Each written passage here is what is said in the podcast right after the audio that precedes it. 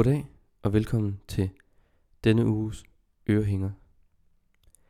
I dag bliver det et lidt anderledes program, end hvad I er vant til. Thijs og jeg, vi har nemlig ikke haft muligheden for at sidde live hos jer i radioen. Så derfor har vi fundet noget andet spændende frem til jer. Vi har fundet vores allerførste program frem, som aldrig har været sendt før. Programmet er en dummy og en prøveoptagelse, man optager, før man ligesom finder ud af, om programmet fungerer. Og på det her tidspunkt er Thijs og jeg helt grønne, og vi har aldrig stået i et radiostudie sammen før. Programmet er optaget tilbage i slutningen af august, og det hedder Kærlighed og Kanye. Jeg fortæller lidt om min første store forelskelse, og Thijs fortæller om hans store forelskelse i Kanye. Jeg håber, I vil nyde programmet. Her kommer det.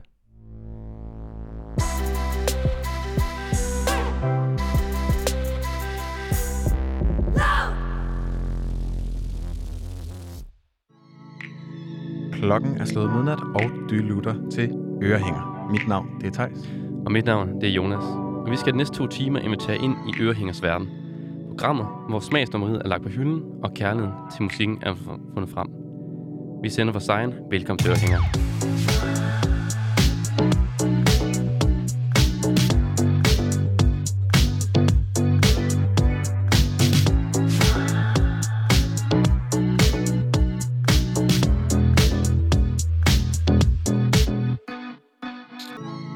Og i dag der skal vi snakke om kærlighed. Jonas, du har taget et musikmænd med øh, mm-hmm. om Mhm. din store første gymnasiekærlighed. Der skal vi både høre om hæftige gymnasiefester, og også hvordan man bliver stormende forelsket. Det skal vi nemlig. Og derudover så skal vi en tur på skolebænken. Jeg skal faktisk en tur på skolebænken. Fordi Thijs, han skal nemlig lære mig om Kanye's plader. Og så kan han overbevise mig om, hvorfor hans musik har betydet så meget for alt det musik, vi hører i dag. Det glæder mig rigtig meget til. Og så har vi også øh, en telefon igennem til Ungdom. Vi skal snakke med Johannes. Vi har faktisk tidligere i dag snakket med Johannes, fordi han ligger syg i øjeblikket. Men vi skal høre fra ham, hvad han går og lytter til for tiden. Og så har han også fundet et lille kærlighedsnummer frem til os, som vi også skal høre. Det glæder vi os rigtig meget til. Det bliver rigtig dejligt, ja. Og vi skal selvfølgelig også igennem vores ugenlige alternativ hitliste, nemlig appetitlisten, som hver uge giver en forsmag på en stemning, som man ligesom kan tage hul på som lytter. Eller som os.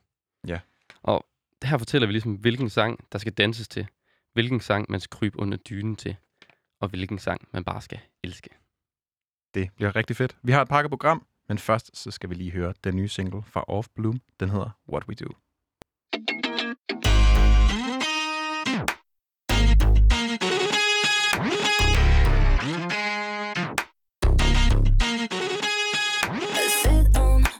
Sidewalk on some street in New York with gin and juice. Gin and juice. A tattoo on my leg, just another weekday to kill the blues. Kill the blues. We roll up, we roll up, we roll up on you. Got nothing but love, but don't fuck with the crew. To tell you the truth, tell you the truth. Fuck with the high life. Fuck with the low lives. That's what we do.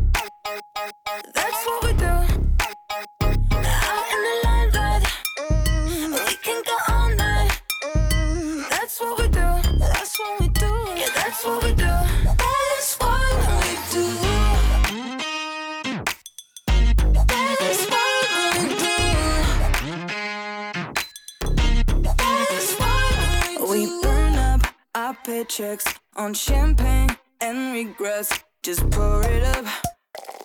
Yeah, fill me up. All our friends are pregnant, are so codependent, but we're sparking up and making love. We roll up, we roll up, we roll up on you. Got nothing but love, but don't fuck with the crew. To tell you the truth, tell you the truth. This is what we Fuck with the high life. Fuck with the low lives. That's what we do. That's what we do. That's what we do. Out in the limelight. We can go all night. That's what we do. That's what we do. Yeah, that's what we do.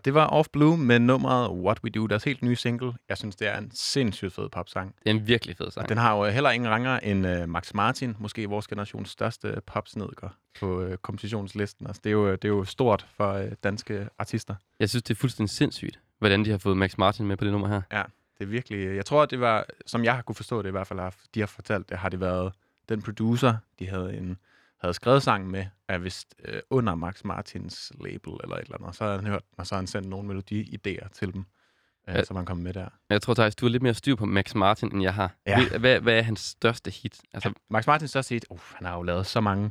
Altså, han har jo startet helt tilbage fra Backstreet Boys, og han har lavet Katy Perry han Hack- Taylor Swift. var det ham, der lavede Backstreet Boys? Han var med til at lave noget Backstreet Boys, ja, i sin tid. Men altså, han har lavet uh, Oops, I Did It Again, og altså, han har lavet rigtig mange... Uh, han har lavet den der uh, Can't Stop the Feeling også, som er en af hans nyere hit i hvert fald. Men han har været i gang i mange, mange, mange år.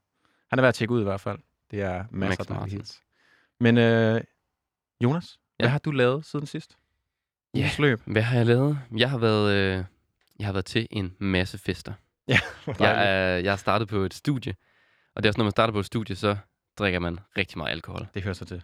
Det gør jeg i hvert fald. Jeg har, derfor har jeg hørt en masse rigtig meget dansemusik, faktisk. Mm. En, vi, det er sådan på studiet, så lærer man nogle, nogle danse, som, som passer til sangene, ligesom man kender fra TikTok, for eksempel. Altså nogle, øh, sådan nogle rus-danse? eller ja, hvad? nemlig. Hvis du kender den sang, der hedder Skibidi. Ja. Skibidi, ba, ba, ba. Den kender jeg. Yes.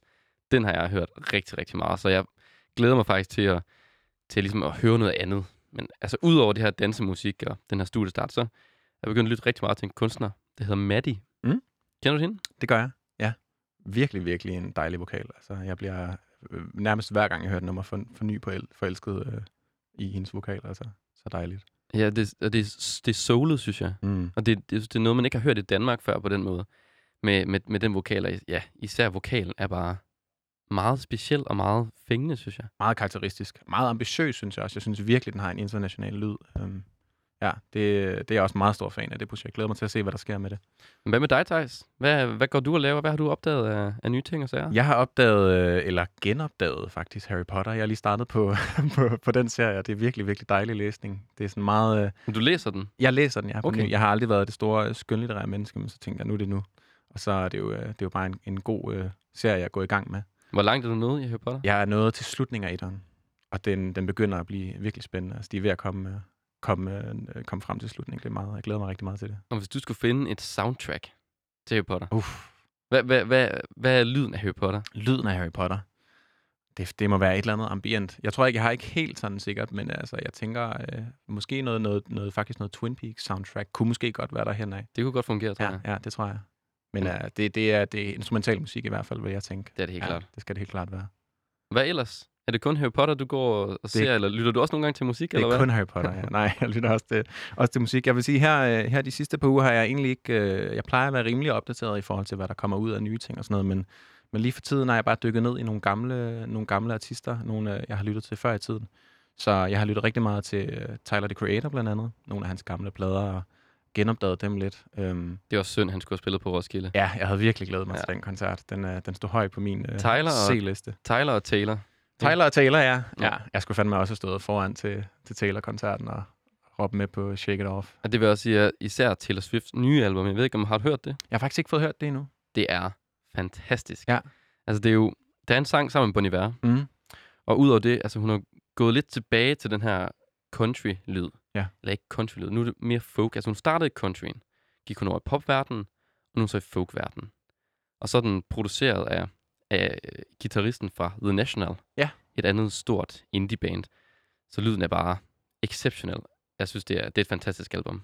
Det synes jeg virkelig. Det vil jeg glæde mig til at lytte til. Men det er også det er mere stille og roligt. Det er mere folkmusik. Det er ikke sådan Meget de store øh, popbaskere. Overhovedet ikke. Altså meget mere sådan underspillet. Ja. Men man kan også virkelig, man kan virkelig høre hendes sangskrivning, og melodierne kom frem, synes jeg. Mm. Der, der er virkelig masser af guld på den. Det skal du dykke ned i. Det vil jeg glæde mig til at høre.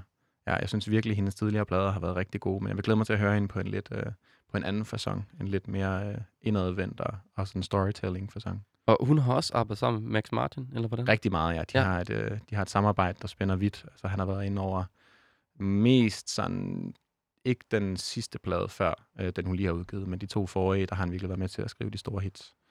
Jeg er faktisk slet ikke klar over. Var, var han med til at lave øh, hendes første Den, den med, med, med videoerne, hvor, hvor de står over for hinanden i Jeg, huset. jeg tror, det var efter den, at han Okay. begyndte at komme på. Men han Ja. var med på sådan noget Shake It Off og uh, Never Getting Back Together. Og de store hits. De store hits, ja. Man kan synge fuldstændig med. Og det er, jo, det er jo det, der er sjovt ved Taylor Swift, at, at nu tør hun. Hun turer mange gange og, og ligesom gå fra øh, country til pop og nu til folk. Mm. Mm. Og det synes jeg er fantastisk. Altså, det er sejt med artister, der, øh, der hele tiden fornyer sig selv. Ja, der tør. Og nu skal vi til noget musik. Vi skal til en anden artist, der prøver at forny sig selv. Vi skal høre Kevin Abstract med sangen Baby Boy. Every time I find myself, I feel so lost. And every truth that I discover feels so false. And every mountain that I climb that seems so tall. It only felt that way cause the valley was so small. Excuse me while I this point, you're pretty much out of my mind.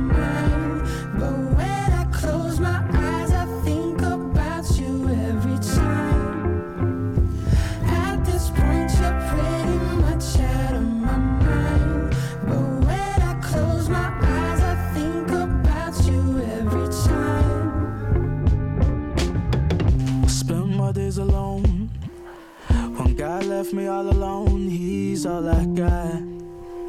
He's all I got. I should let him know how much I need him now. He's all I got. He's all I got. Something is missing now. I need to find the right way to your house. Headlights pointed at the dime,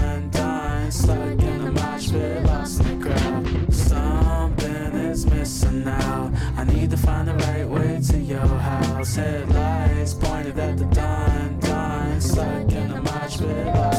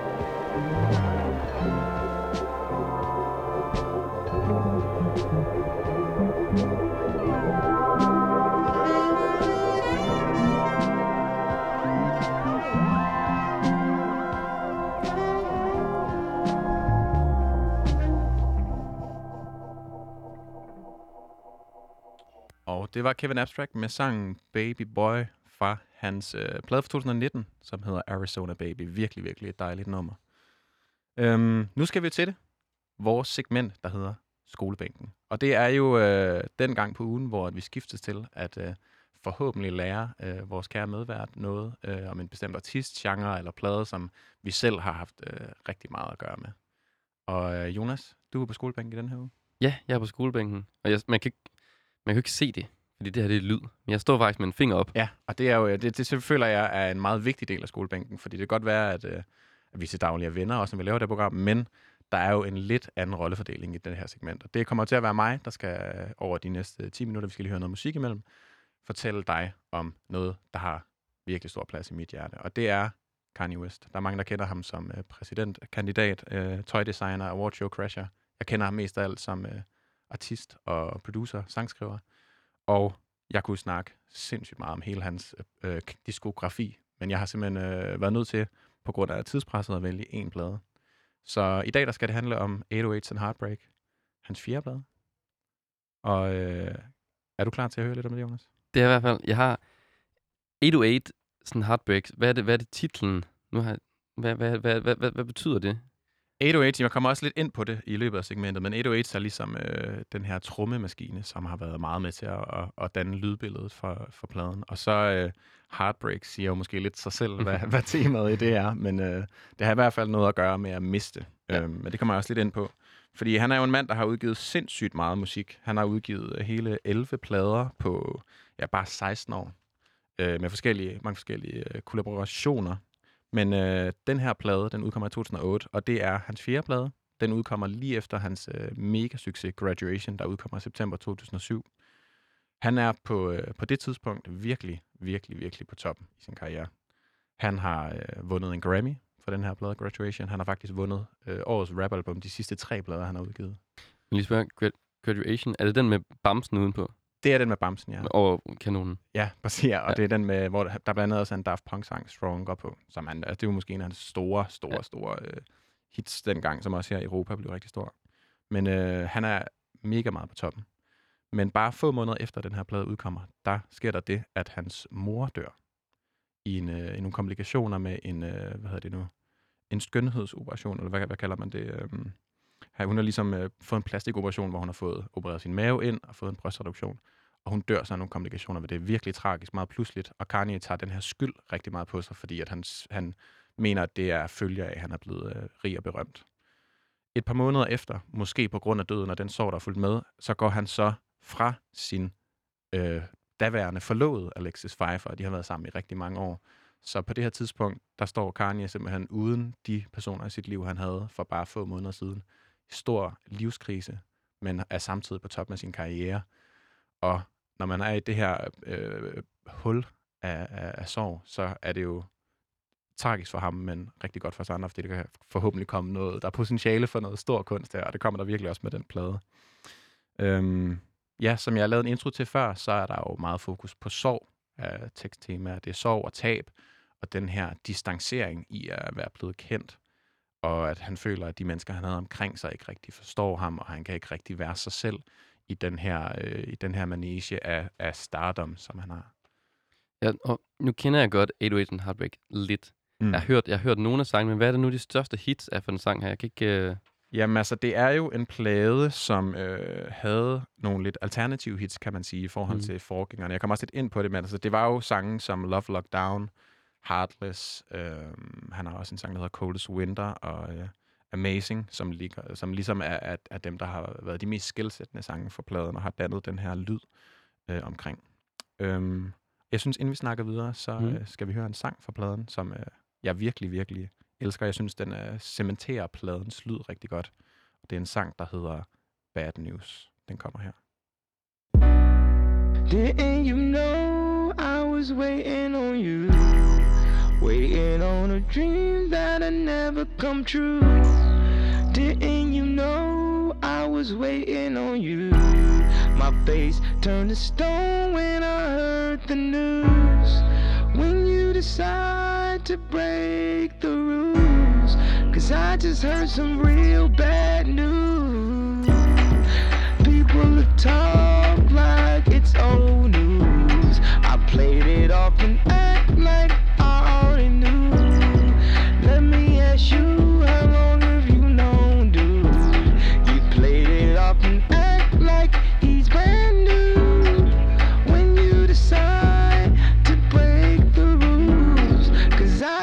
some real bad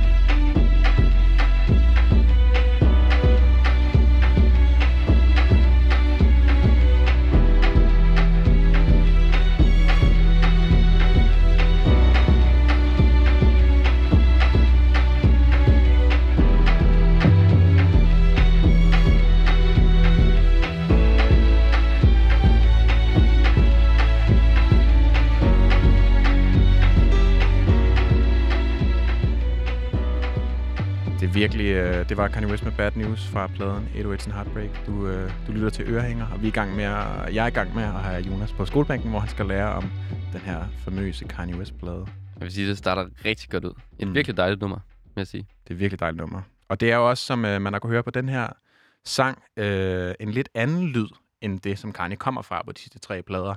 Der har det været meget fokus på hiphoppen. Den første plade var meget sådan de her uptempo soul samples, der sådan lyder lidt chipmunk-agtigt. Han har i hvert fald været meget fokuseret på det elektroniske, blandet med de glade vibes, øh, og en lidt mere farverig Kanye. Men nu er han så nået til den her plade, hvor han prøver at komme, øh, bruge den lidt som terapi, har han også selv sagt, øh, oven på døden af sin mor og det her brud med sin tidligere forlovede. Første gang, man øh, hører til den her plade, er til øh, MTV Music, øh, Video Music Awards i 2007, hvor at han øh, simpelthen spiller Love Lockdown live. Og det er en ny Kanye, man ser. Han er i gråt jakkesæt, solbriller på indenfor, som også ser sejt ud, og med et øh, rødt plastik Lego-hjerne, der simpelthen pulserer. Han har siddende som en broche på sin, øh, på sin øh, jakke. Og hvordan er den sang? Er det en stille sang? Det er en sang, som øh, ligesom Bad News her, har øh, en meget minimalistisk trommesetup. Det er jo, som jeg også sagde tidligere, 808 er en, øh, en trommemaskine, en øh, Roland TR-808 er det, det rigtige navn, og den er fra start 80'erne. Og det er ligesom en trommemaskine, Kanye har valgt skal være lydpaletten for det meste af pladen. Det er nogle lidt øh, hårde, rustikke, rå trommer, som øh, også er meget minimalistiske i lydbilledet, og ligesom danner rammen, øh, i hvert fald sonisk for pladen. Derudover, som man også kunne høre på den her sang, så har Kanye simpelthen forelsket sig i effekten autotune. Kanye har rappet det meste af de tre andre plader, men han har ligesom øh, følt sig meget låst af at rappe, og han havde brug for, at der var noget mere melodik i de sange, som den her plade øh, skulle have. Øhm, så derfor har han forelsket sig autotune. Han er ikke den bedste sanger, og øh, han øh, blev simpelthen inspireret af at høre T-Pain, som jo også er meget kendt for at bruge den her effekt. Og øh, til jer derude, der- der kun har hørt om autotune, ikke rigtig ved, hvad det er, så er det en effekt, man kan putte på sin stemme. Så kan man indstille den til en tonart. Og så hvis man så synger uden for den tonart, så retter den så ind. Så det vil sige, at den ligesom hjælper en til at ramme de rigtige toner. Men den måde, Kanye bruger den på, er ikke som sådan en, nu lader jeg ligesom, om jeg kan synge. Det er mere som en radikal effekt, sådan, så det lyder lidt mere computeragtigt, eller lidt mere robot-agtigt, som også er den, en tydelig effekt på pladen. Ja, fordi har jeg forstået det rigtigt, at der er to former for autotune, ikke? Altså, Mhm. mm-hmm. der, man kan sige, der er en form, hvor man lyder rigtig meget som robot. Ja. Og så er der en form, hvor det lyder egentlig meget realistisk, som man bruger på popnummer. Ja, ja, der er sådan noget øh, manual tuning, som er sådan at gemme, at man ikke kan synge, og så er der den her måde, hvor det er meget Ja. radikalt og nærmest en effekt. Kanye, han, øh, efter den øh, optræden, han havde på MTV ved de Music Awards, udgav han pladen, og der var rigtig, rigtig mange af hans tidligere fans, der var meget kritiske over for pladen, fordi de synes at den her autotune-ting, det var, en, øh, det var en trend, og det var ærgerligt, at han brugte energi på det, fordi han var så god til at rappe, og det var ligesom hans lyd. Men Kanye, han øh, var benhård og trumfede igennem, og det blev en kæmpe succes, selvom der var lidt blandede anmeldelser på den. Anmelder-wise øh, synes folk stadig, at altså det skrevne medier synes stadig, at det var en god plade, og den banede ligesom vejen for en masse ny musik. Øhm, der har blandt andet været øh, Drake efterfølgende. Altså han har ligesom både banet vejen for, øh, for Drake, The Weeknd, Frank Ocean, der ligesom er den her mere indadvendte form for rapmusik, hvor der er plads til, at man kan have forskellige psykiske sygdomme, eller kan snakke om øh, brud, og det ikke behøver at handle om de her store kæder. Øhm, I tiden efter, der er det også øh, simpelthen udviklet sig til en ny genre inden for musikken, og det er, øh, det er en subgenre, der hedder øh, emo-rap, som man vil kalde det. Der er også efterfølgende udviklet sig til øh, mumble-rap, man også har hørt de senere par år. Skal man, skal man øh, have sort hår for at lave emo, emo-rap? Altså sådan, som vi kender i emo-kulturen? Som sådan Øh, nej, det er mere sådan den her indadvendte ting, okay. Okay, med at man ja. ligesom kan snakke om følelser og det emotional ting. Ikke? Ja. Men øh, det er sådan det, jeg kan sige om den her plade, umiddelbart. Den blev lavet efter sine på, øh, på øh, tre uger på Hawaii. Sindssygt. Altså øh, også omgivelserne at lave sådan en dyster plade i her. Ikke? Det, er, det er virkelig vildt og virkelig øh, en god plade. Jeg synes virkelig, hvis man ikke har dykket ned i den her Kanye, så burde man virkelig gøre det, fordi der er rigtig, rigtig meget at hente i den her plade. Jeg synes, vi skal have en sang mere, inden Ja. ja. vi rykker videre. Og du skal jo, jeg håber, du har lyttet efter, fordi til sidste programmet, så skal du på skolebænk. Det bliver spændende, Det bliver om jeg kan huske det. spændende. Ja, vi får se. I hvert fald, her kommer Coldest Winter med Kanye West.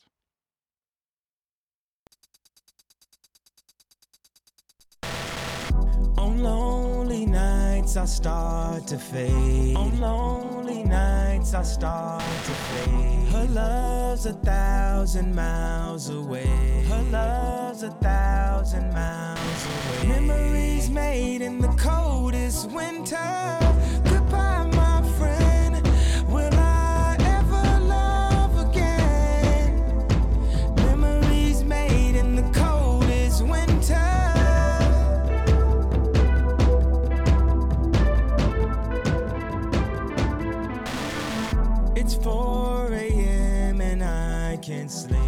4 a.m. and I can't sleep. Her love is all that I can see.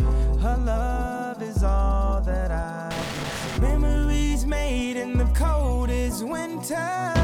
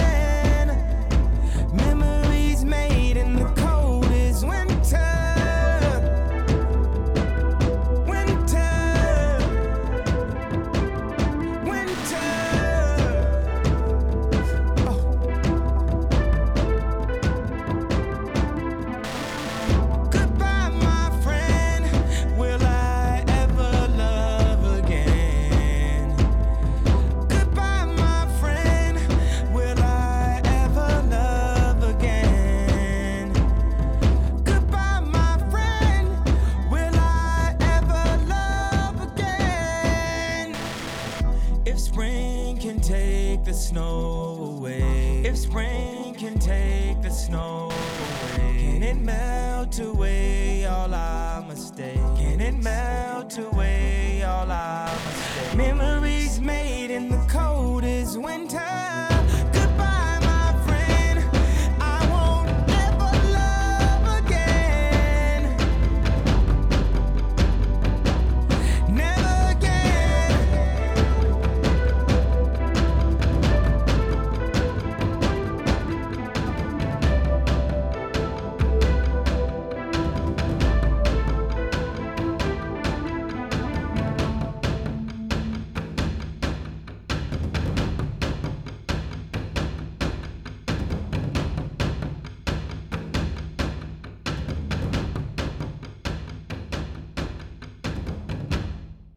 Velkommen til. Du lytter til Ørehænger. Her hørte vi et stykke musik af Kanye West, der hedder Coldest Winter. Og det var en del af, at Thijs han skal undervise mig i Kanye West. Mhm. Men nu skal vi videre til noget helt andet. Vi skal nemlig videre til den ugenlige appetitliste. Og appetitlisten, det er ligesom Ørehængers alternative playliste. Det er en playliste, hvor vi giver en appetit på en følelse. Vi har blandt andet følelser som ugens cykelmyg, Mhm. Som er lidt en, En dejlig følelse. en dejlig følelse ja. At være cykelmyg. det er simpelthen en sang, der er perfekt at cykle lynhurtigt til. Præcis. Så har vi også ugens Dancing Queen, som jo er her, hvor man virkelig svinger hofterne og laver alle de vildeste dansemoves. Det er jo med det gamle træben. På hvert Det er det. Og så har vi også ugens gode gamle, som hvor man tegner de gode gamle klassikere God gammel. og lige spiller den lidt for jer. Præcis. Og vi har, det er jo bare et, et væld af dem, vi har. Vi har nemlig syv forskellige, øh, som en del af appetitlisten. Vi starter med den ugens, der hedder ugens Good Cry. Mm-hmm. Og det er dig, der har den med i dag, Jonas. Det er mig, der har den med. Og det er en sang, som er rigtig god at lægge sig ned under dynen til. Og trække den helt op. Helt op over hovedet. Fuldstændig. Og bare græde. Bare få det ud. Bare få det ud. Ud med det. Når man, når man er lidt dårlig humør, der er simpelthen ikke noget bedre, der hjælper. Man har haft en lang dag. Mm-hmm. Man har haft en rigtig lang dag. Ja. Man gider ikke mere nu. Det er hårdt. Lidt hårdt. Der er ikke noget bedre, end at sætte et godt stykke musik på, og så få det hele ud. For når man så har grædt, så kan man nemlig blive glad igen. Præcis. Og det er, og det vil sige, den sang, vi skal høre i dag, det er den rigtig god til. Det er en sang med First Flush, der hedder Vildgæret Ensomhed. Og hvad, hvad betyder øh, vildgæret? Er, det, er der en, en forklaring på det? Ja, vildgæret, det er, det er en måde, man kan brygge på. Ja. Når man brygger øl, vin, så bruger man normalt gær til at brygge med. Mhm. Men vildgær, det er en måde, man brygger på, hvor man ikke bruger gær. Okay. Hvor man bruger bakterierne i luften til ligesom at sætte gang i gæringsprocessen. Og sangen her handler også om, om ensomhed, og have lyst til at forlade sin krop. Mm-hmm. Og det er det her med, det spiller meget godt sammen med vildgær, ikke? Normalt har man en gæringsproces med gær. Nu har vi en uden gær. Uden gær. at være ensom. Ensom uden gær. Ensom uden kær. det kommer i hvert fald her. First Flush, Vildgade Ensomhed, featuring Søren Holm fra Lis.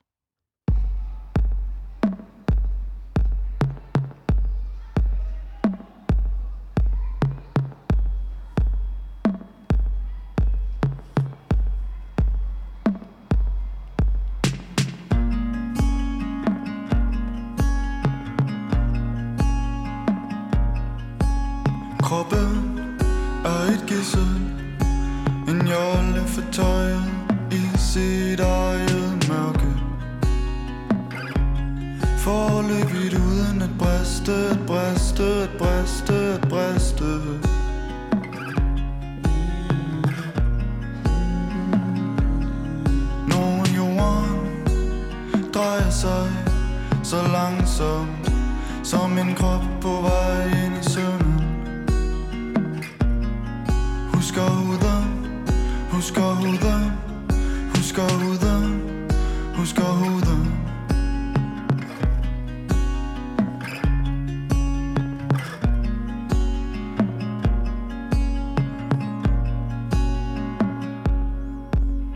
Unge med lånekort til det stærke i dag.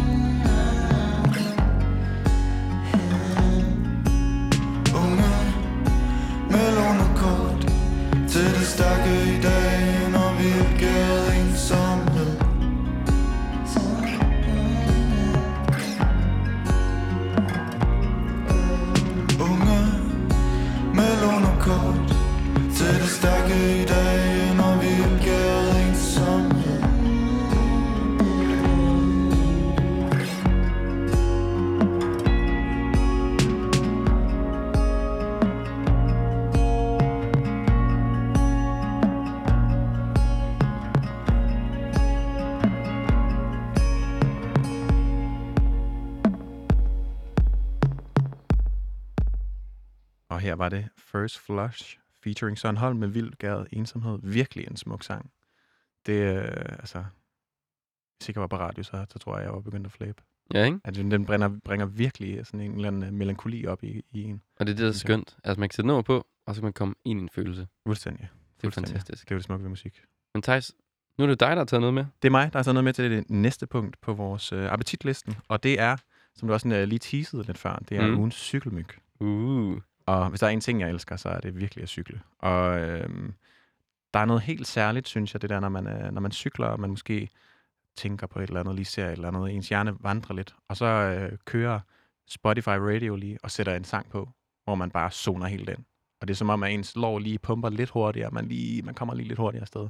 Og det er det virkelig med den her sang, det er en af mine øh, yndlingsartister for tiden, Charlie XCX, som øh, hun udgav faktisk en coronaplade, hvor den her sang Okay. også er, også er fra. Øh, hvor hun var alene hjemme med sin kæreste, og så tænkte hun, lad os lave noget musik i, Så- i mellemtiden. Hvornår er den udgivet, den her? Er det den lige? Er det Den helt, er kommet her i 2020. helt ja. spritnyt? Helt spritnyt. Uh. Øhm, virkelig, virkelig en fed plade. Og øh, sangen, vi skal høre, hedder Claws. Det er øh, måske en af de største kontraster, vi kommer til at få i dag for den sang, du lige har spillet. Okay. Men altså, det er jo også... Øh, al musik er velkommen Der er plads til det hele. Der er plads til det hele. Så forhåbentlig så bliver jeg, der lytter med derude, ikke alt for skræmt af det her øh, skiftende tempo, men hvis I er på cyklen, vil det jo faktisk være perfekt. Her kommer Charlie XCX med sangen Claws.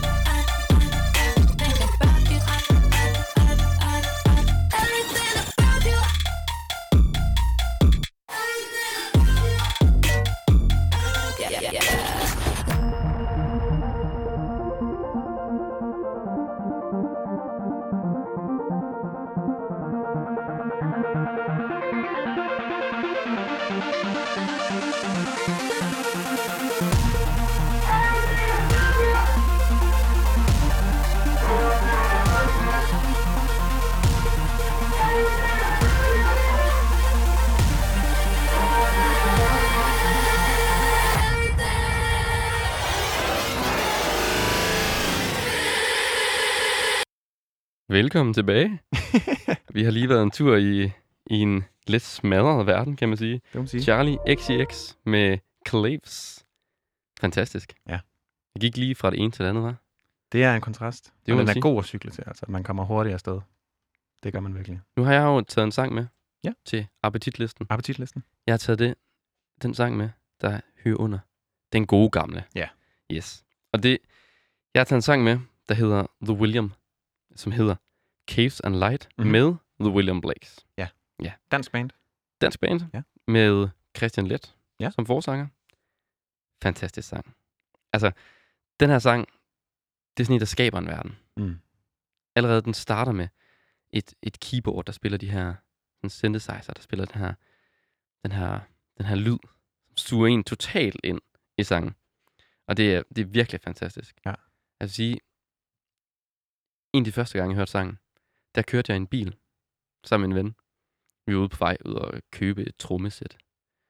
Og så kører vi ud af landevejen, og så kommer den her sang på. Og mørket er sådan i gang med at, med at falde ned, og solen går ned, og lyset bliver, ja, det bliver mørkere. Mm. Og så sidder vi der ved siden af hinanden, og så kommer, spiller det bare med den her synthesizer, der bare kører. Og vi siger slet ikke noget. Vi sidder bare, man kan bare, vi kører på motorvej. Så vi hammer bare derud af. Ja. Så den her følelse i kroppen, at man bare flytter sig. Og så, efter det her stykke har været, så kommer trommerne. Så kommer det, og det er sindssygt fedt. Det lyder virkelig øh, også som en dejlig sådan, førstegangs øh, lytteoplevelse. Ja. Man virkelig lyder virkelig indkapslende. Jeg har sådan meget med sange, jeg hører første gang. Ja. Det, det indkapsler på en eller anden måde en følelse. Mm. Kender du det? Virkelig meget, ja. Ja. Altså de der sange, hvor man bare... Øh, man husker præcis, hvor man ja. var, da man hørte den første gang. Og det der med, at hver gang man så hører sangen, så kommer man tilbage til den følelse. Mm. Og det, det synes jeg er virkelig, virkelig rart. Lige hurtigt, inden vi sætter den på. Hvorfor, øh, hvorfor er det her en klassiker for dig? Hvorfor er det en god gammel sang? Jeg vil sige, fordi det er en gammel sang. Det er fra en anden tid. Det er det bestemt. Det er fra en, en, en tid, hvor indie-musik var meget større. Hvornår er den fra? Den er fra 2007, så vidt jeg husker. Ja.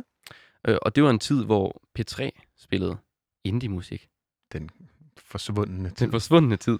De gode Og det er jo- gamle dage. Og det var også en tid, hvor der var plads til at have lange sange, Ja. lange introer, mere flydende. Det hele skulle ikke være så kort og kontant, som det er i dag.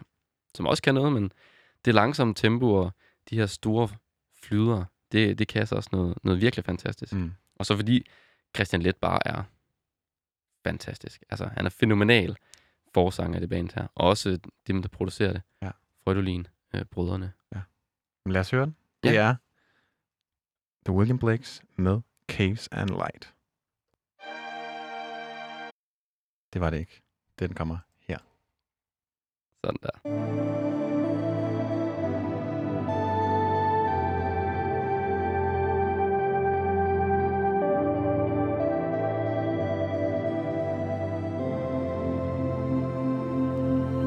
There are lines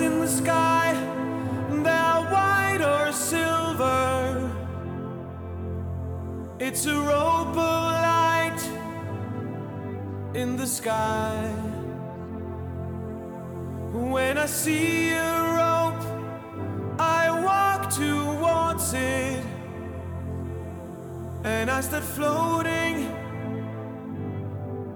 in the sky.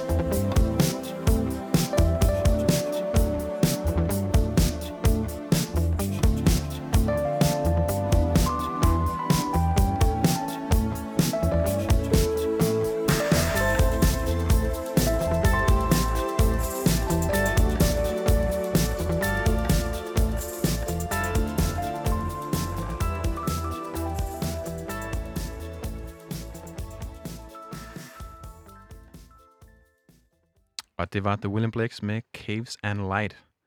Du lytter til Ørehænger, og øh, vi er i gang med den del af vores program, der hedder Appetitlisten, hvor vi ligesom serverer en, øh, en lille forsmag på en stemning eller en følelse for jer lyttere. Og øh, vi er nået til den næste sang, som øh, jeg har fået æren af at vælge, og det mm. er ugens singalong. Og øh, altså, jeg er jo virkelig en popdreng. Jeg elsker et godt hook. Ja, det er virkelig, sige. virkelig en sokker for gode melodier. Så det har, det har sgu været svært, må jeg indrømme, at vælge, vælge en sang ud af. Der er jo rigtig, rigtig mange gode popsange derude. Men jeg har valgt en sang, som øh, er med en af mine øh, yndlingsproducer, egentlig som artisten faktisk, øh, Mark Ronson. Og han har lavet sindssygt, sindssygt mange fede projekter i tiden.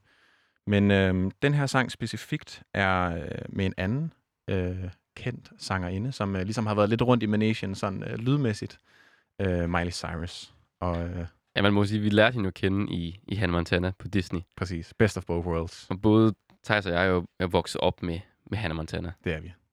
Hun er jo, Det er jo fantastisk. det er jo fantastisk. fantastisk tv. Og altså, hun har været lidt omkring, så var der lidt country, så var der lidt twerking, der var lidt uh, wrecking ball.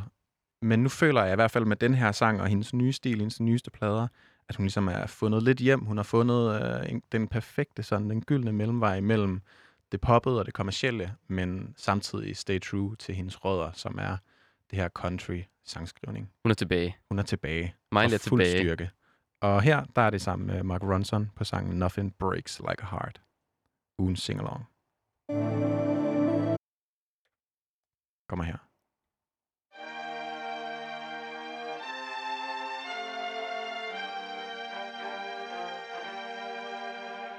This world can you, it cuts you deep and leaves a scar. Things fall apart, but nothing breaks like a heart. Nothing breaks like a heart. I heard you on the phone last night. We live and die by pretty lies, you know it. We both know it.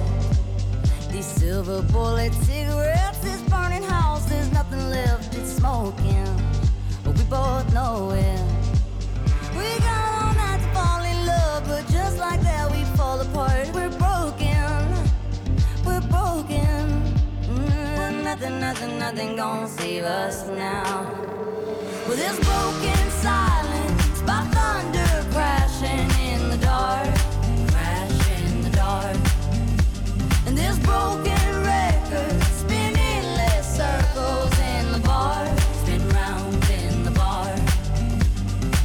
world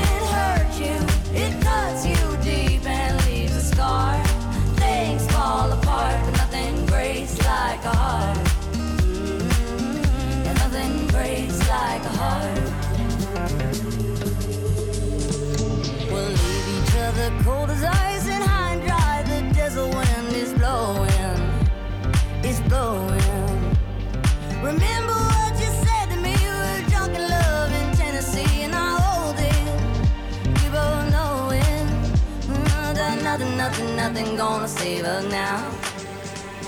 Nothing, nothing, nothing gonna save us now. With this broken silence, by thunder crashing in the dark,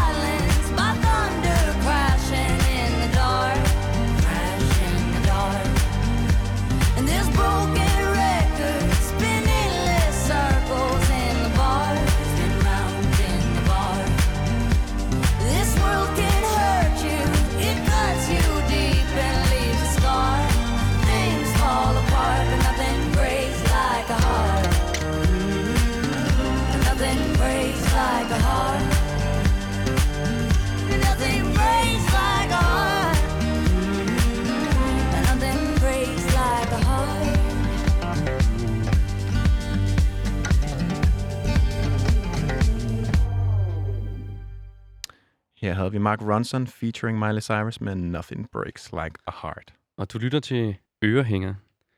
Og det var en, en sang fra appetitlisten, vi Ja. spillede her. Det var ugens sing-along. Ugen singalong. Ja. Nu skal vi videre. Nu har jeg taget en sang med. Jeg har taget ugens Dancing Queen med. Dancing Queen. Yes. Og der har jeg valgt et, et ret nyt nummer, faktisk. Et nummer med det band, der hedder Patina. Ja. Kender du dem? Jeg har, øh, jeg har hørt øh, noget af deres musik. Ja. Ja. Jeg, har ikke været, jeg er ikke så dybt øh, inde i deres øh, udgivelse. De har lavet en sang, der hedder Flammer Rammer. Ja. Og den Flammer rammer. Flammer Rammer. Ja. Og den er skidegod. Mm. At man kan sige, den, den trækker meget tråde tilbage til Rock Casino og TV2 Klassiker. og Lars H.G. Alle de her store kunstnere. Og det er jo, jeg er vokset op totalt med, med, med TV2 og med Lars H.G. og Tøsedrengene. Du er meget fra den danske, den danske Ja. åre. Mine forældre har altid bare spillet masser af dansk musik for mig. Ja.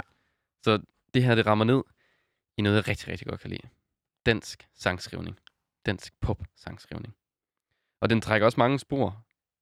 Altså, der er en, der er en tendens i, i musikken lige nu, som trækker rigtig mange af de her spor. Mm. Og for eksempel med Aksglæde har vi også. Og Jung også. Ja. Som, Jung er jo det, det nye TV2 nærmest. Ja, det må man sige. må man De har virkelig virkelig taget den, øh, den trone. Og det, og det, er også det, det er også det, patina prøver at ramme lidt. Det er ikke så meget Jung. Det er, der, er mere, der er mere funk i den her. Ja. Det er mere, det er mere band, følelsen af et helt band, der Ja. spiller. Og det er virkelig en, man kan svinge hofterne til, vil jeg sige. Fantastisk. Jamen, øh, skal vi ikke bare gøre det? Jo, Så det synes lidt jeg. løs og Skal vi svinge øh, få hofterne? mere musik. Her har vi Patina med Flammer Rammer.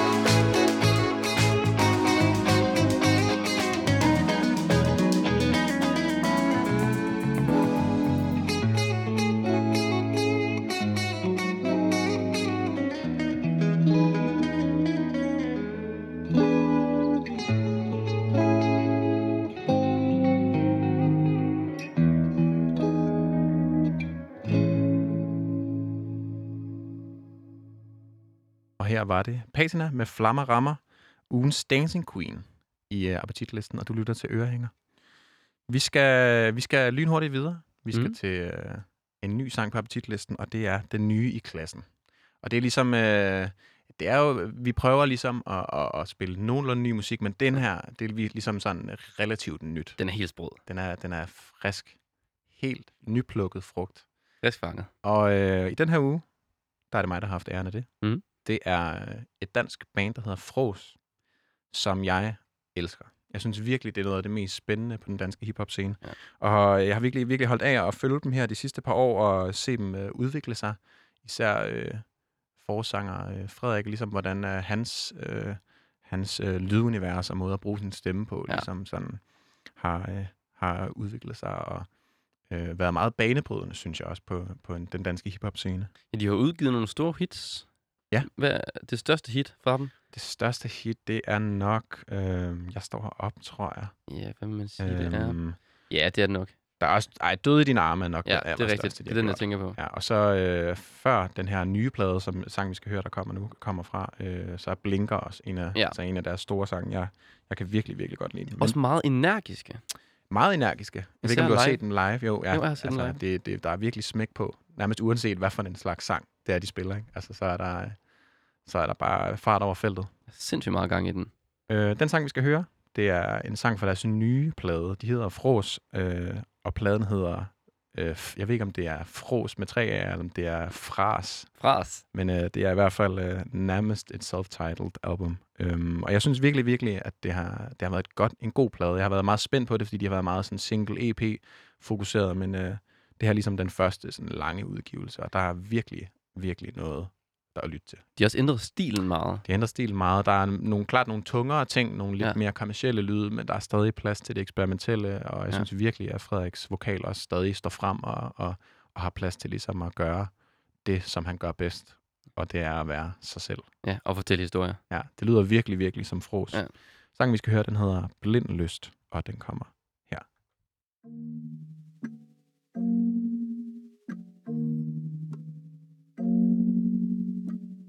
Blind lyst i min krop Helt lyst uden for Et kys tilbage Beskyt din hage Et kys tilbage Beskyt din hage Jeg kan ikke nå Jeg kan ikke se Jeg kan ikke gå Men jeg kan blive ved Og ikke stå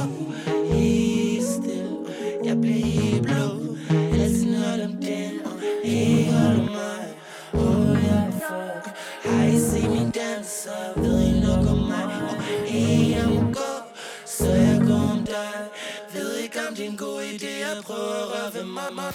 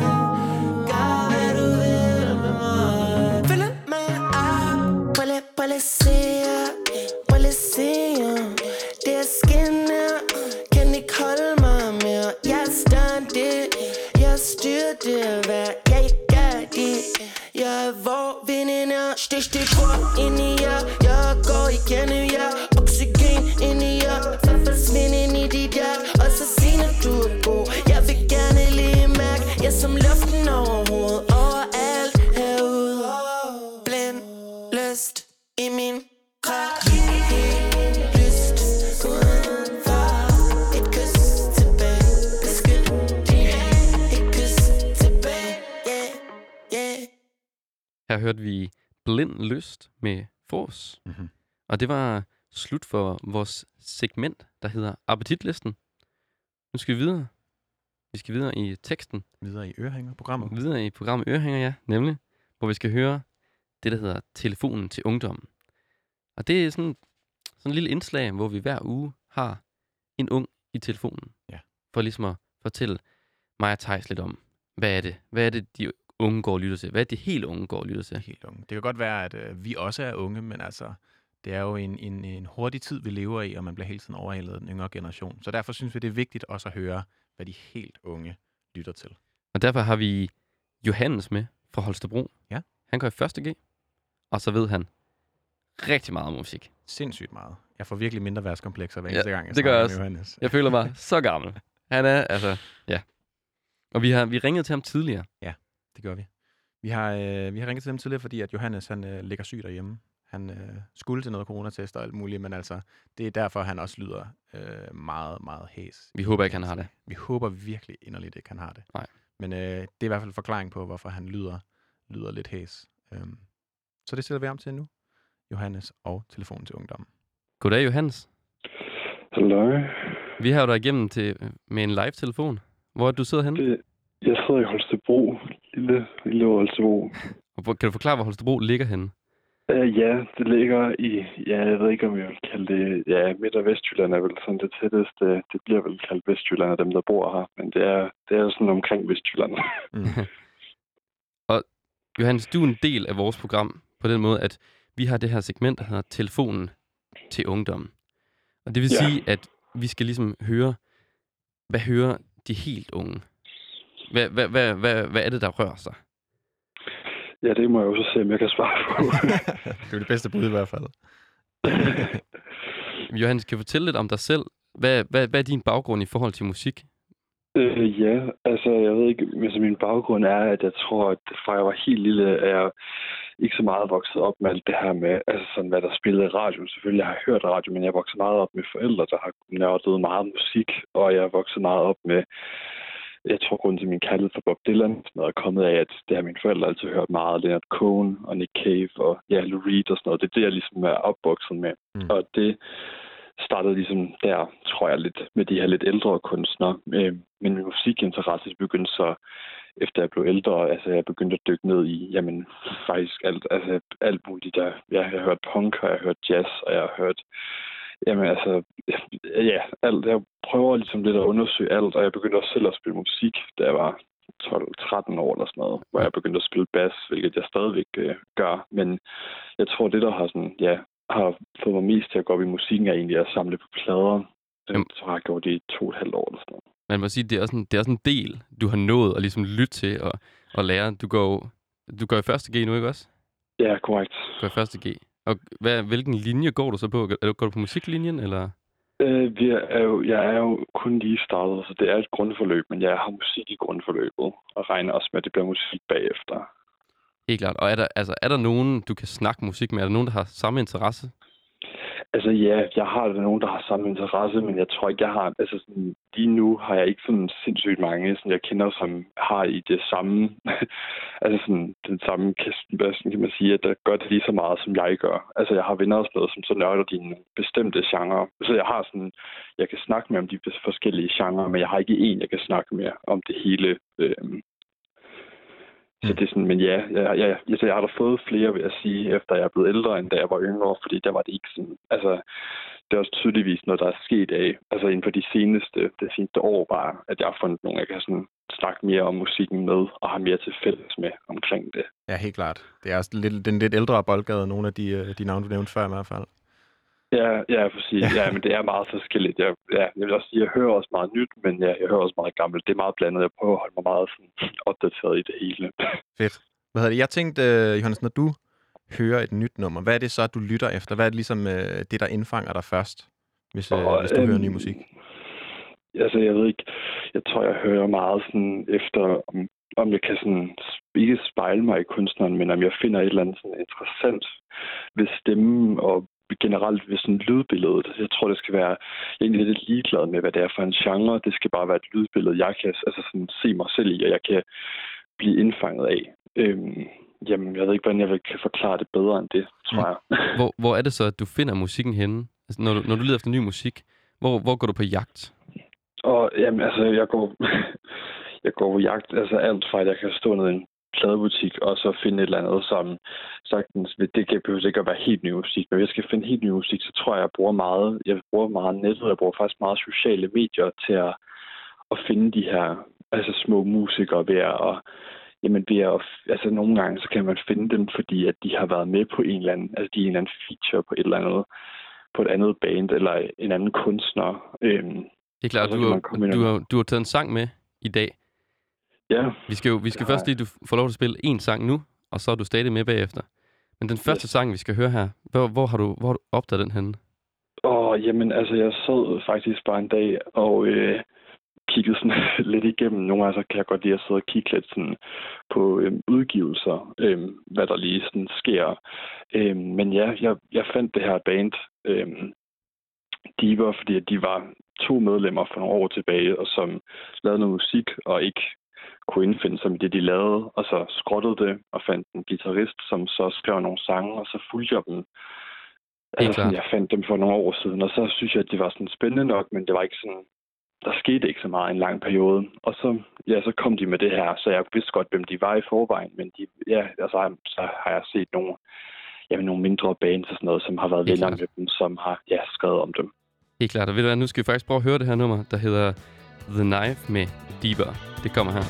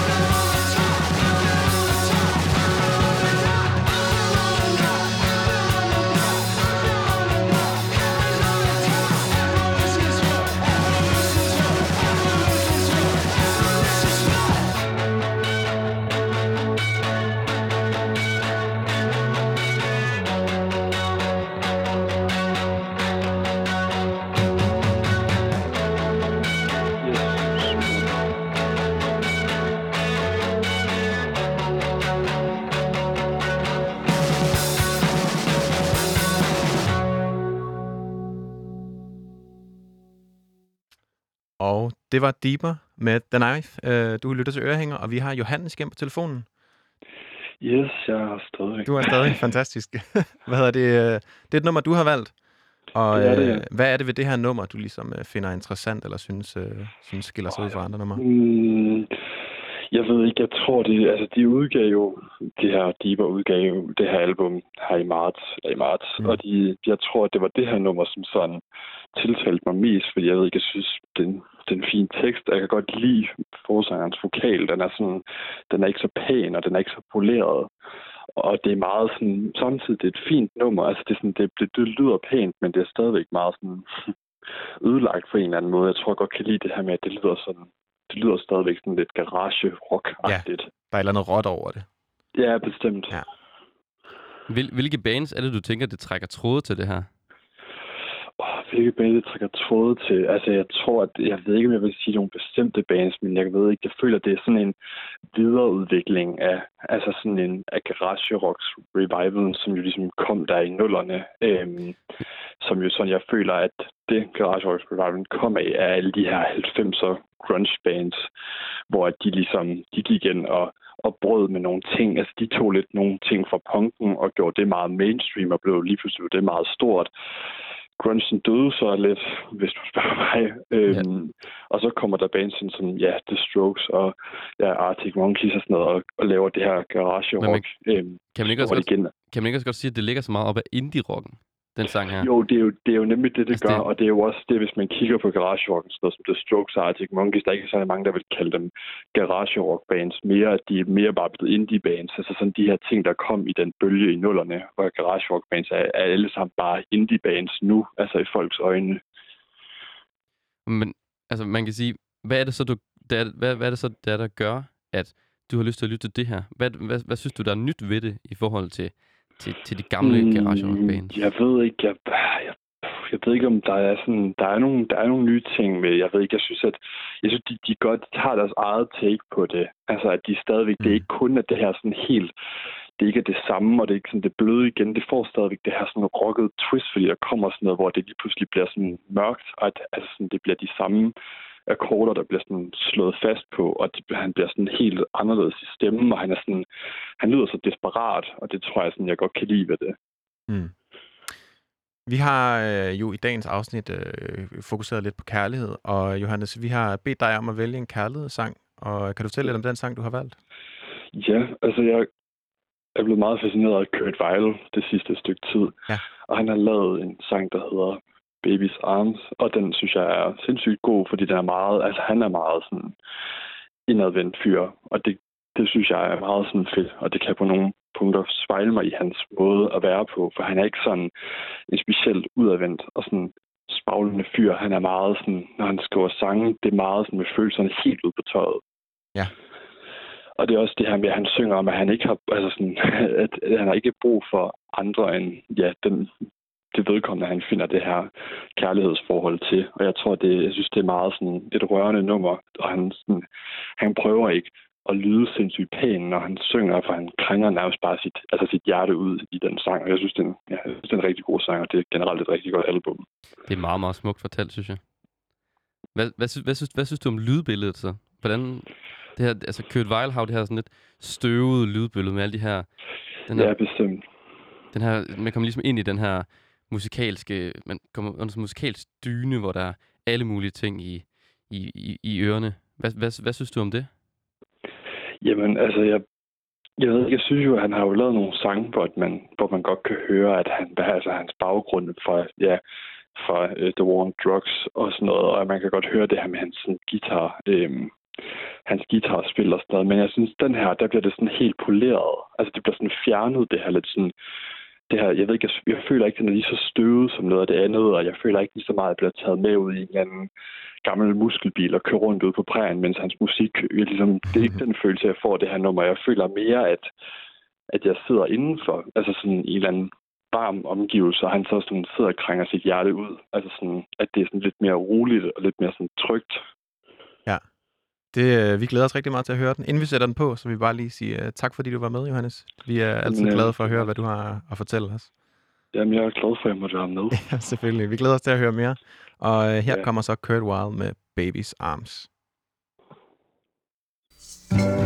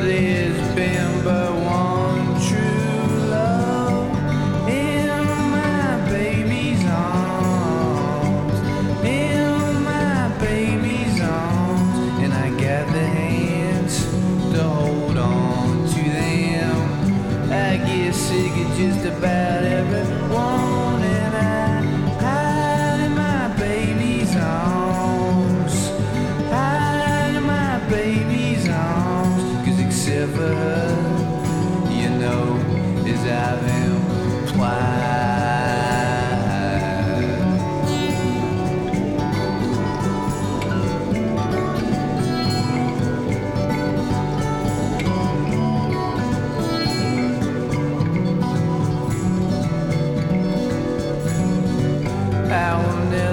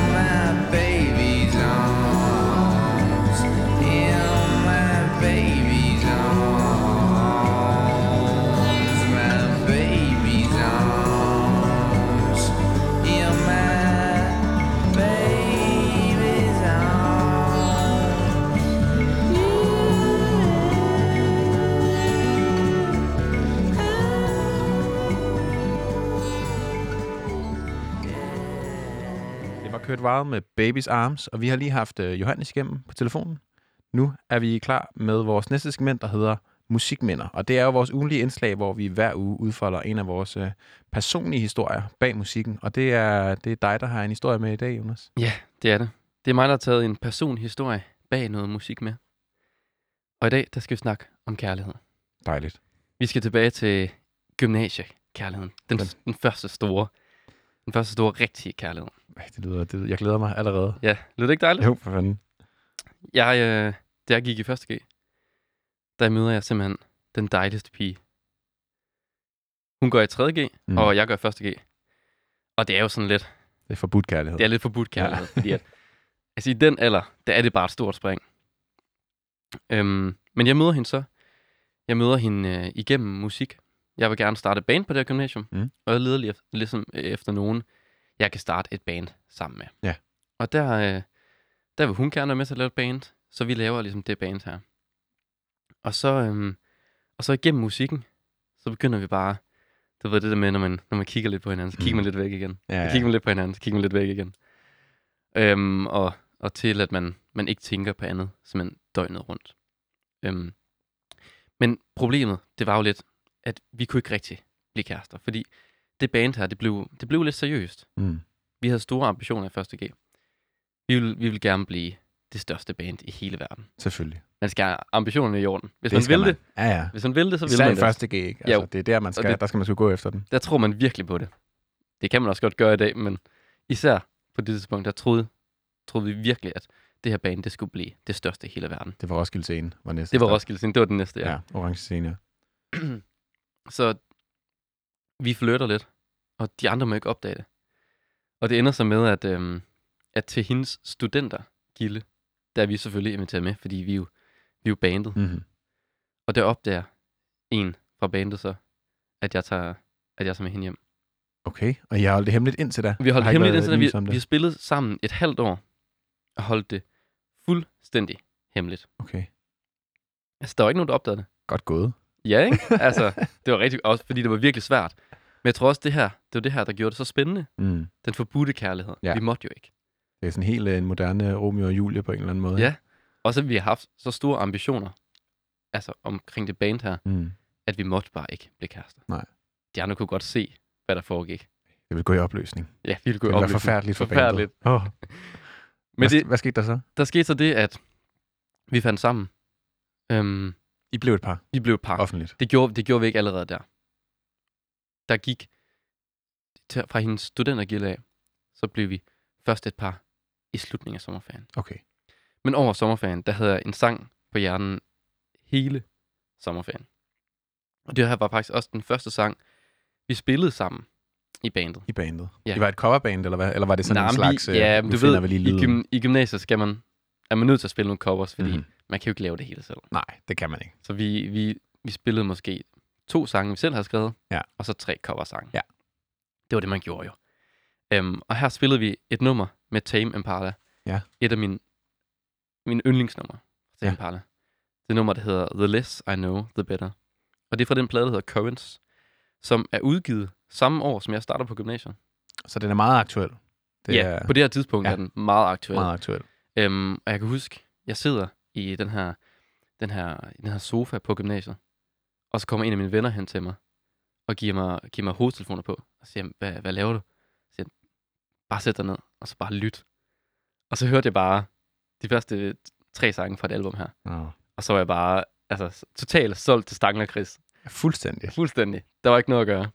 Det, er- det, er, det er en, en sindssyg første gangs øh, lytteoplevelse. Jeg Ja. kan også huske første gang, jeg hørte den i et sommerhus, og, og sådan, alle os, der var afsted, vi hørte den bare hele, Den hele ferien, altså. Den er for vild. Mm. Jamen, skal vi ikke... øh, Skal vi høre den? Let's uh, dive right into it. Skal vi gøre det? Her kommer Tim Impala med The Less I Know, The Better.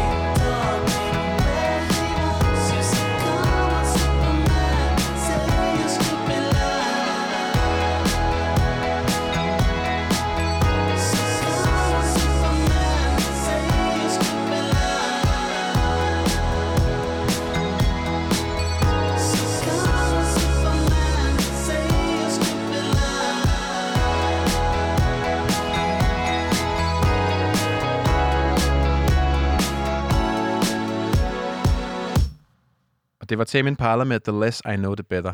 Du lytter til Ørehænger, hvor vi er i gang med segmenter, der hedder Musikminder. Og øh, vi har alle sammen fået fornøjelsen af at, at høre Jonas, der fortæller en historie om ungdomskærlighed. Ja, jeg har fortalt øh, den første halvdel af starten om min store gymnasiekærlighed. Mm. Og det var, nu har jeg fortalt starten. Jeg har fortalt om, at vi holdt det hemmeligt for de andre bandmedlemmer. Og der var helst ikke nogen, der måtte opdage det, fordi tænk nu, hvis bandet gik i opløsning. Men nu har de andre jo så opdaget det. Og heldigvis, så, øh, så går vi ikke i opløsning. Dejligt. Det er altid De dejligt. accepterede øh, kærlighed. De accepterede det.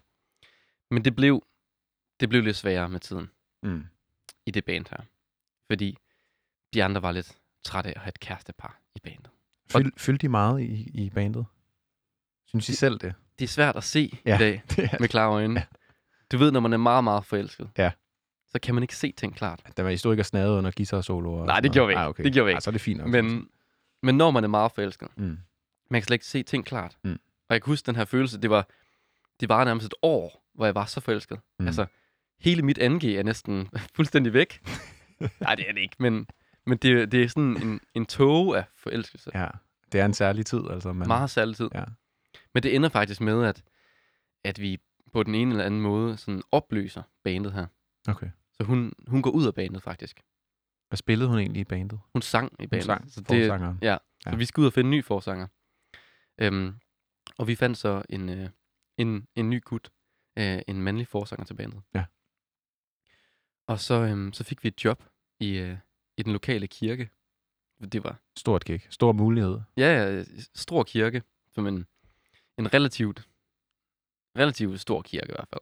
Og det er jo en stor mulighed i Struer at få lov til at spille i kirken. De holder sådan nogle kirkekoncerter. Ja. Det var ligesom det, der var. Her havde vi, her havde vi fået lov til at spille. Øhm, og så en af de aftener, den første aften, hvor vi er i gang med at øve op til den her koncert. Der ligger hun faktisk op på sofaen, fordi hun er syg. Så hun ligger op på min sofa og er syg, mens vi andre vi er i gang med at øve nede i kælderen. Ej, Og der er bare drama jo. der er dårlig Fordi- stemning. Hun er ked af, at hun er nødt til at gå ud af bandet. Jeg var ked af, at hun var nødt til at gå ud. Og de andre var lidt trætte af mig og hende. Og, men det var lidt mig, der havde startet det, så du kender de konflikter der. Ja, ja. Og når man går i 2G, It's så a mess. ja, It's a it's mess. a mess. Ja. Men der sker så det magiske, at, øhm, at en fra, fra bandet kommer op og snakker med hende. Og så bliver de enige om, at, øh, at hun er med i bandet igen. Hun er med simpelthen. Så hun kommer med igen. Reunited. Ja, reunited. Men altså med, med, med den mandlige Med forsanger den mandlige, også? så nu to forsanger. Okay. Og så, øhm, så spiller vi den her, den her kirkekoncert. Det var simpelthen det, altså, The, den the første, reunion The reunion i Ja. kirken. i kirken. Stort. Meget magisk. Ja. Og det, det var en skøn koncert. Og efter den koncert, der sker så det, at en af mine forældres venner, som holder sådan nogle koncerter på, på sportspladser Ja. i Struer. Det har været stort, kunne jeg forestille Ja, mig. det, har- det var rigtig stort. Der stod var måske sådan noget 100 mennesker, Shit. hvilket er helt vildt på det tidspunkt. Det er mange mennesker. Ja, og man har Altså. selv været til det, siden man var barn, så Jeg kommer selv fra provinsen. Det er mange mennesker. det er rigtig mange altså. mennesker. Ja. Kan man samle så mange? Kan man det overhovedet, altså? Ja, der sker så det, at han er inde og hører os. Og så, og så, øhm, så er jeg på skiferie. Det sker. Det sker. Ja. Ja. Det, det er jo dejligt. Det kan ske. Så er jeg på skiferie, og mens jeg sidder i liften, så får jeg et opkald. Jeg tager selvfølgelig altid telefonen, lige meget hvor jeg er henne. Ja, ja, selvfølgelig. Så jeg tager den, og så siger han, øh, Hej Jonas. Der kommer en koncert med Halberg Larsen Band. Ja. Vil I varme op for Halberg Larsen For Band dem. på sportspladsen? Hvad, hvad, hvad sagde du på altså, skiliften? Jeg, jeg havde svært ved at snakke, fordi Fordi jeg var, var så så koldt. begejstret. Ja. jeg var så begejstret. Vi skal om op. Og til jer, der ikke kender Halberg Larsen Band, så det er det band, der har lavet Jeg tror, der er magi i luften. Legendarisk sang. Kæmpe hit. Fuldstændig legendarisk. Og altså, jeg kunne allerede se det for mig. Danmarks turné ja. Ja. med Halberg Larsen Band. Ja, for fanden. Med os som opvarmning i en turbus rundt i hele landet. Lyserød, hvor der stod magi i luften på. Ja, ja. Jeg var så høj, og jeg ringede rundt til alle de andre og var helt op at køre. Og vi øvede i, i en uge, altså hver aften. Og det var, det var som egentlig, vi skulle gøre det en hel måned, fordi vi glædede os så meget. I skulle bare være klar. Vi skulle bare være helt klar. Men så efter vi øvede den uge, så, så blev koncerterne aflyst. Nej, Jo, så altså alle? Hele... he, hele den her, øh, alle koncerter på sportspladsen, Nå. fordi firmaet ligesom gik konkurs, tror jeg. Nå, for fanden.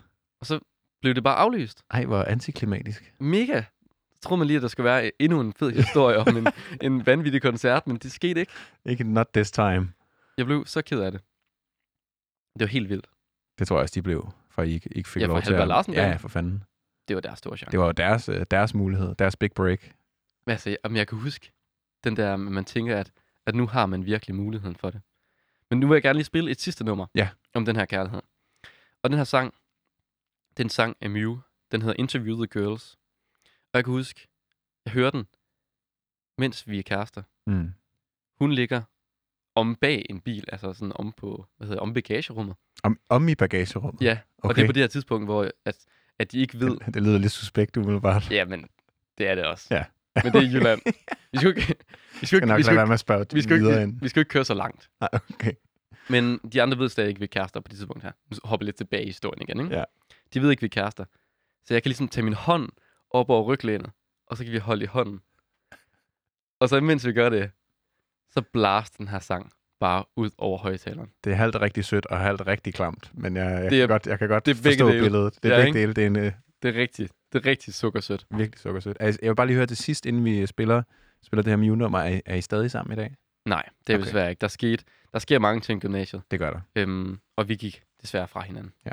Men det er nogle dejlige minder. Dejlige minder. Godt så længe det varede. Godt så længe det var. Og nu har du øh, en fantastisk historie, Ja, som jeg er meget glad for at have fået. ja, men jeg er glad for, at, øh, at du vil høre den. Jamen, det Og de vil høre den. med glæde. Tusind tak for den. Og så vil jeg runde dette øh, et segment af med sangen Mew, Interview the Girls. Kom her. You tell me in so many harsh words. In your chrysalis I go. Cause you were right, and I know we're live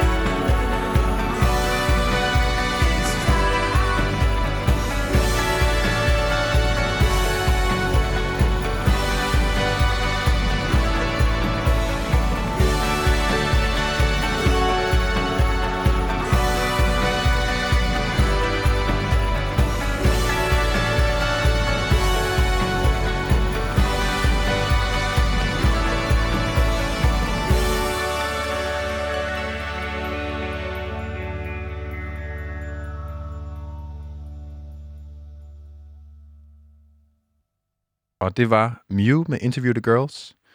Igen, tak for, øh, for historien, Jonas. Det var så lidt. Det var øh, virkelig en dejlig, dejlig historie, synes Jeg jeg. håber, du kunne lide det. elskede det. Fra start til slut. Især, især jeg var virkelig ked af at høre, at I missede jeres big break.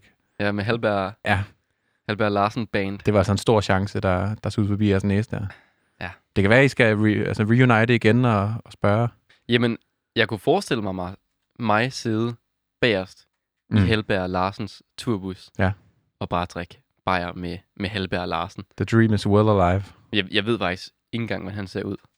Jeg ved bare, at han har lavet den her sang. Det er du til gode. Ja, altså, jeg, jeg, jeg håber, jeg krydser fingre for, at det lykkes for jer, for bandet, at I Ja. finder sammen og Det, det kommer på den også. tur igen. Altså, det, det fortjener I. Det går fantastisk. Nu, øh, nu skal vi jo gerne lytte til det tidspunkt i Ørehænger, hvor at, øh, øh, tidligere på dagen, der har du været øh, på skolebænken, Ja. Jonas. Og øh, nu er det jo, som øh, det er i skolesituationer, tid til en eksamen. Åh oh, nej. Ikke åh oh, nej, hvis du har hørt øh, ordentligt efter. Det, skal, nej. det må vi jo finde ud af, om det du bliver har. spændende. For jeg har nemlig øh, forberedt nogle spørgsmål her. Og øhm, vi har fem, fem af slagsen. Mm. Er du klar? Det er jeg i hvert fald. Spørgsmål nummer et. Du får også, øh, som sædvanligt, nogle svarmuligheder, så du ikke... Øh, du, ikke du, du har en mulighed for at svare rigtigt i hvert fald. Okay. Vi starter med det første spørgsmål. Mm. Og det er som følger. Hvilket år udkom 808's and Heartbreak? Var det i 2006, 2007 eller 2008? Mm. Jeg tror, det var... Mm. Jeg sætter ring om 2007. Ja. Den synes jeg tilfælder mig mest. Ja. Det er også lige i midten. Det synes jeg er dejligt. Dejligt lige til. Ja. Men så går vi videre hastigt. Hvor er øh, pladen efter sine lavet henne?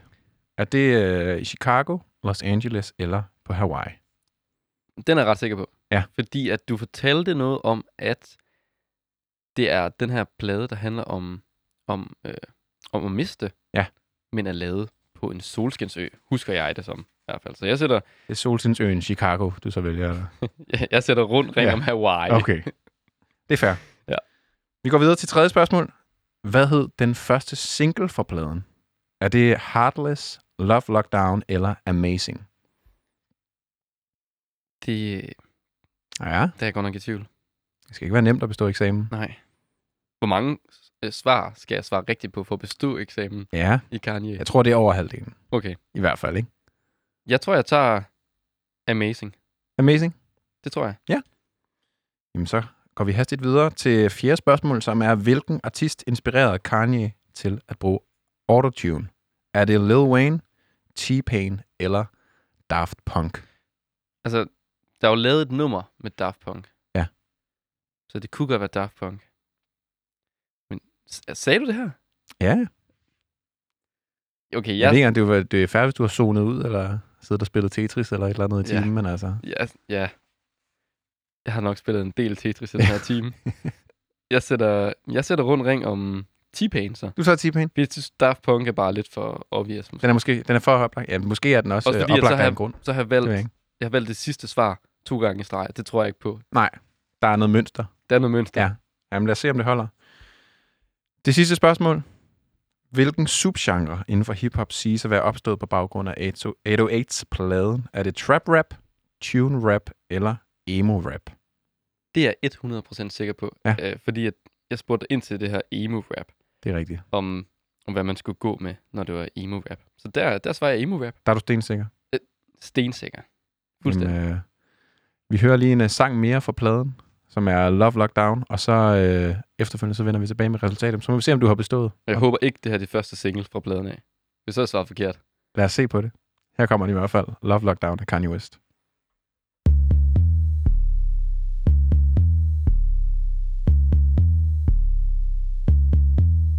I'm not loving you way I wanted to. What I had to do, had to run from you. I'm in love with you, but the vibe is wrong, and that haunted me all the way home. So you never know, never, never know, never know enough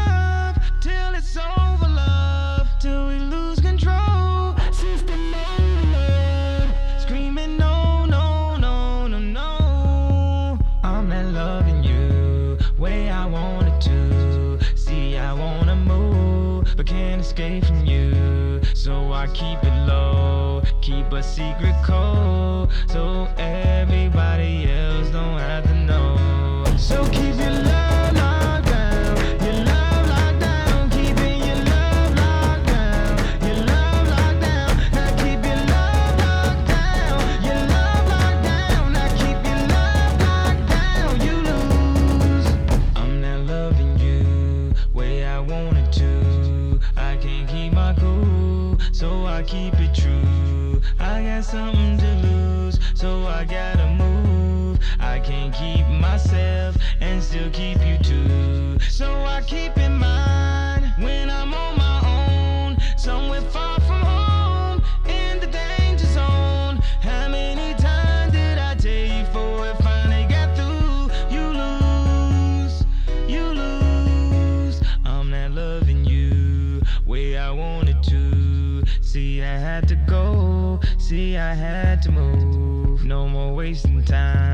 You can't wait for life. We're just racing time. Where's the finish line? So keep your love locked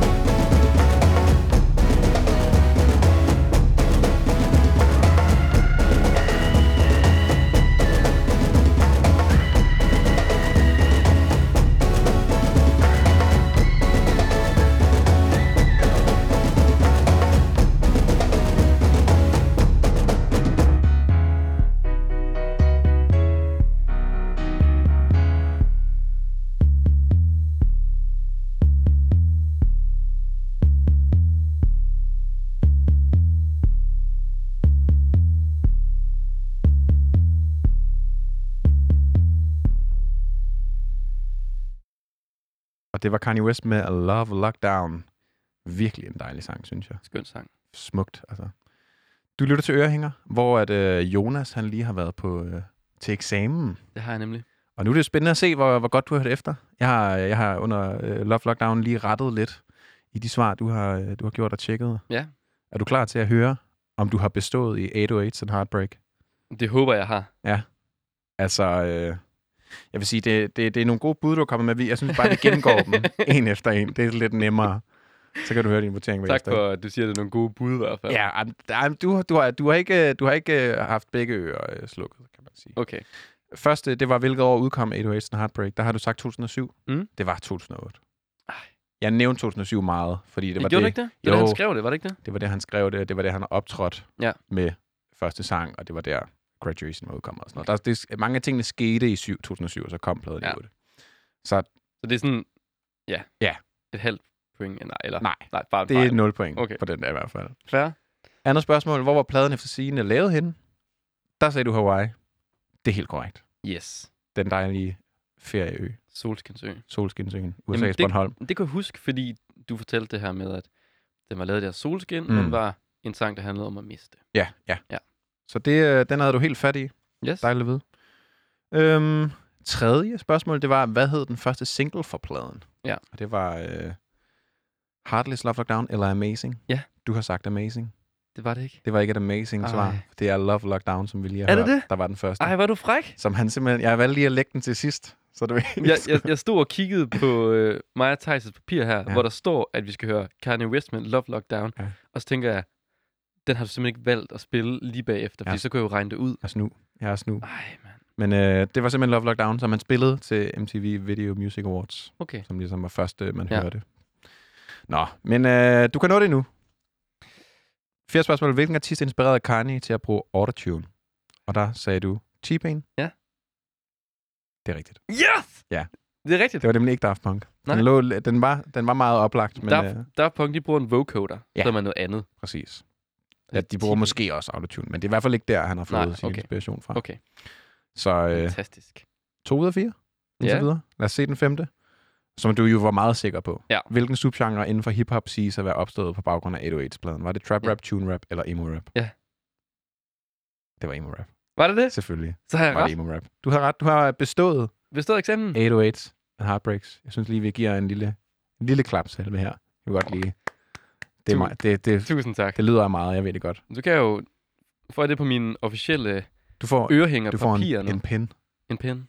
808's. Hvilken karakter får jeg så egentlig? Jeg tror, vi svinger os... Altså, selvfølgelig er det lige over bestået, men du kan godt få en syver. En syver? Ja, det kan du godt. Men Det er jo, det er jo over middel, faktisk. Så får du fire. Okay. Du skal, det er forkert at brokke sig om, okay. man får for god karakter. Nå, okay. Men øh, Jeg fik forhandlet mig ned til en du fire. fik forhandlet det, og det skal du være stolt af. Altså. Altså. Det er jeg meget glad for. det, er, det er bestået. Fantastisk. Nu bliver det spændende i næste uge, når jeg skal have dig Det er rigtigt. på skolebænken. Det glæder jeg mig meget til. Hvad hedder det? Um, det var faktisk det, vi havde i aftens program. Ja, Vi håber, at I har øh, nyt og, og lytte med derude i, i, i dagens program med Kanye og Kærlighed. Vi har i hvert fald nyt at snakke det var til skønt. jer. Det var dejligt. Fortælle. Um, og nu skal vi til ugens godnatsang, som du har valgt, Ja. Jonas. Jeg har taget en, en rigtig godnatsang med. Mm. En sang af Sufjan Stevens. Øhm, fra det album, der hedder øh, Carrie and Laurel. Og albumet det er skrevet til hans mor og hans stedfar, som sjovt nok hedder Carrie and Laurel. Og det handler om familieture og barndom. Og er der noget bedre at falde søvn til end familieture og, og barndom? Det, det synes jeg i hvert fald ikke selv. Men det handler også om, om, hans, om det dårlige i hans barndom. Det handler også om hans mors død, og, og hvordan det er at vokse op med en mor, der kæmper med depression og sådan nogle ting her. Og øh, det er hans, øh, hans nyeste album, den her fra. Og den er indspillet af Sufjan Stevens. Øhm, og ja, det er egentlig en, en iPhone-demo, Mm. sang her. Så den er kun optaget på hans iPhone. Og jeg synes, den er, den er fantastisk, for den er, den er helt rå og bare dejlig. Så øh, tak fordi I lyttede med. Det var alt for Ørehænger. Alt for ørehænger. Sov godt.